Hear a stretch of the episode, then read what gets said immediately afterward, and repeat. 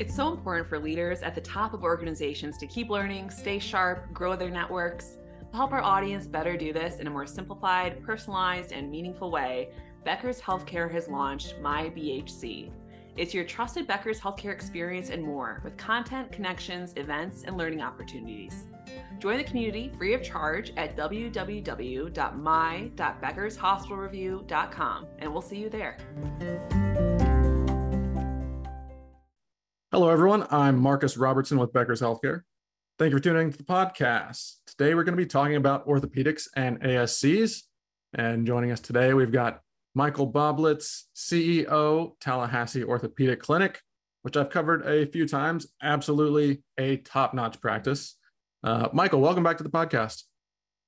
Uh, my pleasure, Marcus. Thanks for having me, and uh, it's great. It is great to catch up. Absolutely. Um, well, you know, like I said just a second ago, you've been uh, leading Tallahassee Orthopedic Clinic, doing a really a phenomenal job. Um, but for our listeners who haven't met you yet, could you tell us a little bit about your background? Sure. I um, well, grew up in Charlottesville, Virginia. Um, in an orthopedic family, my dad actually holds the same job I have here with uh, TOC, uh, and actually he's the first and only ever chief administrator of orthopedics at University of Virginia. So I, I grew up on the sidelines of uh, UVA athletics and um, just uh, fell in love with with the sports medicine side of uh, the equation way back when. And uh, godfather of mine, a guy named Dr. Frank McCue, who's now deceased, but trained another pretty well-known sports doctor uh, named Jim Andrews. Um, just kind of took me under his wing way back when. Wanted me to be a doctor, but long story. Another day, I almost, I guess, I passed out in the OR one time uh, down the road and just realized that the medical stuff was not for me. But uh, kind of accelerated and wanted to work in healthcare. All that's the family trade, and um, so I, I, kind of pursued a path in healthcare administration through James Madison, and started off in finance uh, back at University of Virginia, where I grew up, and then uh, from there on, pretty much my entire career was healthcare, devoted to healthcare strategy. Worked at some great institutions like Johns Hopkins Medicine, or uh, before uh, my time at TOC uh, for seven years at Gwinnett Health System in the North Atlanta market, and kind of loved loved strategy and growth and but now I have the privilege to uh, kind of come back to my roots, I guess you can say, and working in orthopedics with Tallahassee Orthopedic Clinic, and just like you mentioned, just we're just blessed to be a, a, great organization and growing just leaps and bounds every day. You've been leading Tallahassee Ortho for a couple of years, I, I see, and um, yeah, yeah, you've returned to continue to build on that orthopedic pedigree, I guess, from your family. Yeah, I guess you can say it's uh, it's it's a lot of fun, and you know we'll talk more about it in a few minutes. But I just believe that the, the private practice model, um, full service orthopedic model specifically, really addresses a lot of the challenges uh, currently uh, in the healthcare industry with uh, lower cost solutions with with high quality care. Yeah, I covered uh, you know the industry for uh, a couple of years, and I can I can say that that is is very much the case based on what I've seen. But um, Michael, what are the big headwinds that you are looking at for this year? What are you planning around? Sure. I think that the the biggest challenge, and if you remember back in um, this past July, I think that was the peak of the inflation of maybe it was seven and a half or eight percent. Now, um, obviously, some goods and services well north of that. And, and I often refer to a lot of my colleagues, and especially in the business community outside of healthcare, that um, they didn't realize that when I asked, "What do you think the inflation was at the time for physician services?" Um, it was only 0.8 percent, and and they would they would my, my colleagues would ask, "Well, why is that?" And I said, "Well." You have to understand in our business, we can't pass price on to the consumer, you know, or rising costs onto the consumer because Medicare pays us less, not more. And in a private practice environment or physician practice environment, most 99% of physician practices don't have inflation built into their commercial contracts. So the challenge that we always face, to answer your question, is uh, the, the, the ongoing inflation and rising cost of care. And so the two ways to accomplish that is one, we're trying to achieve scale through broadening uh, our geographic reach um, through uh, new partnerships as well as de novo investments. Um, so we can take our overhead and spread it across the bigger base of revenue. Um, and then also focusing on going back to uh, the runway, so to speak, in private practice and building that out to prepare ourselves for um, a, a long-term success in uh, in orthopedic medicine. You said uh, you are trying to uh, sort of address some of the inflationary issues by expanding scale geographically. Um, and then what was the last bit again?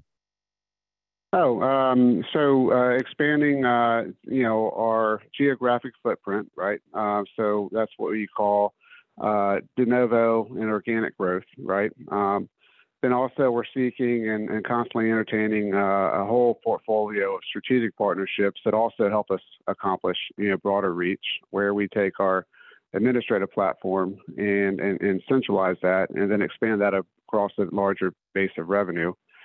And then the other is um, building out uh, the, the runway for orthopedics, meaning expanding our surgical centers, uh, expanding our ancillary services, MRI services, physical therapy services, all the things that the purchasers really desire to have, you know, a comprehensive uh, portfolio of solutions and a lower cost setting of care. And because as you know, uh, the professional fee side of the equation, Medicare is always cutting that. And so in a private practice environment, you really have to build out the um, those ancillary incomes uh, to grow those and mature those uh, programs to offset some of the headwinds with uh, traditional Medicare cuts on the on the professional fee side. And so it's a combination of uh, trying to better manage expenses through scale and um, investing in and expanding in surgical services, um, our surgical centers, and our ancillary programs to create additional revenue to offset some of the, these headwinds with any luck, some of that offset, you know, might not be always necessary if if uh, you know some of the payer incentives start aligning with, you know, the overall trend toward out, outpatient procedures for for a lot of this stuff. That, that's correct, and and that's going to be the tailwind side of our talk today. But there's a there's a lot of uh, opportunity, I think, in uh, especially in orthopedics. Sure, and yeah, on that, what what's what do you think uh, you know the next two to three years looks like for the evolution of uh, spine and orthopedics? Sure. Well you know i think that um, what you're going to find especially on the expense side is groups are going to continue to try to find uh, uh new strategic partnerships and models. Uh, you've heard the term um, management services organizations. There's traditional partnerships traditional uh, mergers, if you will. And I think that all of the above are different ways uh, that the market is kind of responding to address the, the rising inflation and challenges of uh, you know of cost uh, to provide a practice and operate a practice. Um, the uh, the other uh, bigger opportunity I think that will continue to unfold, and I think I saw an article actually from Becker's today that uh, talked about United Healthcare and how they're uh, moving and, and, creating payer policy changes to really start to drive more and more services from hospital-based pricing into ambulatory surgical center uh, environments. And so uh, we, like many, uh, are starting to build out and expand our surgical centers uh, to prepare for which, you know, I believe one day uh, that will become the norm, and payers will uh, require elective outpatient surgery to only be performed in a surgical center environment. And so we have uh, a limited window to build out that runway and, and making important investments in our facilities so we can accommodate that that increase in demand.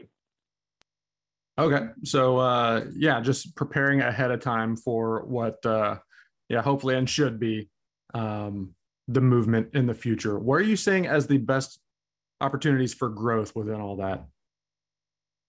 Sure. You know, I think that going back to expanding our surgical center footprint is important. And the ASC model in uh, orthopedics has been there for a long, long time. What hasn't fully matured yet is the, the higher acuity uh, patient, um, the, the joint replacement patient, the spine surgery patient.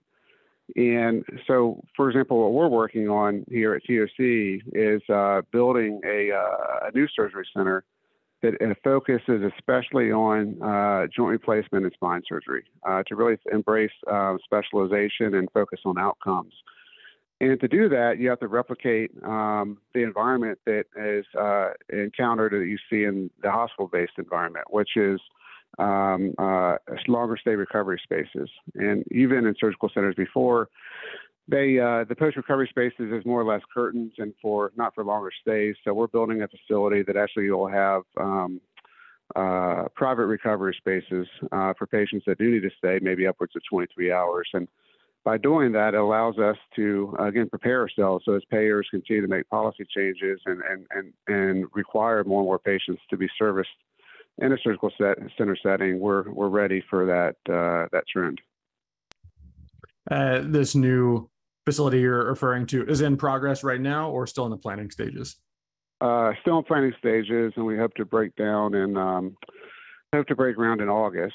And uh, the other thing I'll mention, uh, and again, as you probably know, when when Medicare pays you less, um, the only really way to offset that, um, because I can't obviously I'll never we'll never get Medicare to change that position, at least not for a while. Sure. Is to uh, to to collect a lot faster, and so something that um, uh, I I uh, focused on when I arrived at TOC is to really double down on a revenue cycle team and that's been a uh, uh, a great move. Our our revenue cycle and our uh, we've and our cash acceleration has really increased just just twofold. And so uh, by generating cash faster, it helps to offset some of these these other challenges we're we're describing. So I think kind of focusing on surgical center uh, expansion, especially for the higher acuity patient population, as well as doubling down on your revenue cycle team.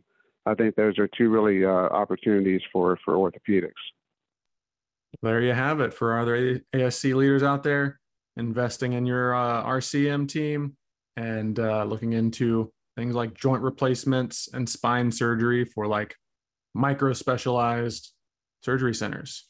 Uh, well, thanks, Michael, for your time today um, and for those insights. Really great talking to you. My pleasure, Marcus. Thank you. and for our audience, you can tune into more podcasts from Becker's Healthcare by visiting our podcast page at beckershospitalreview.com.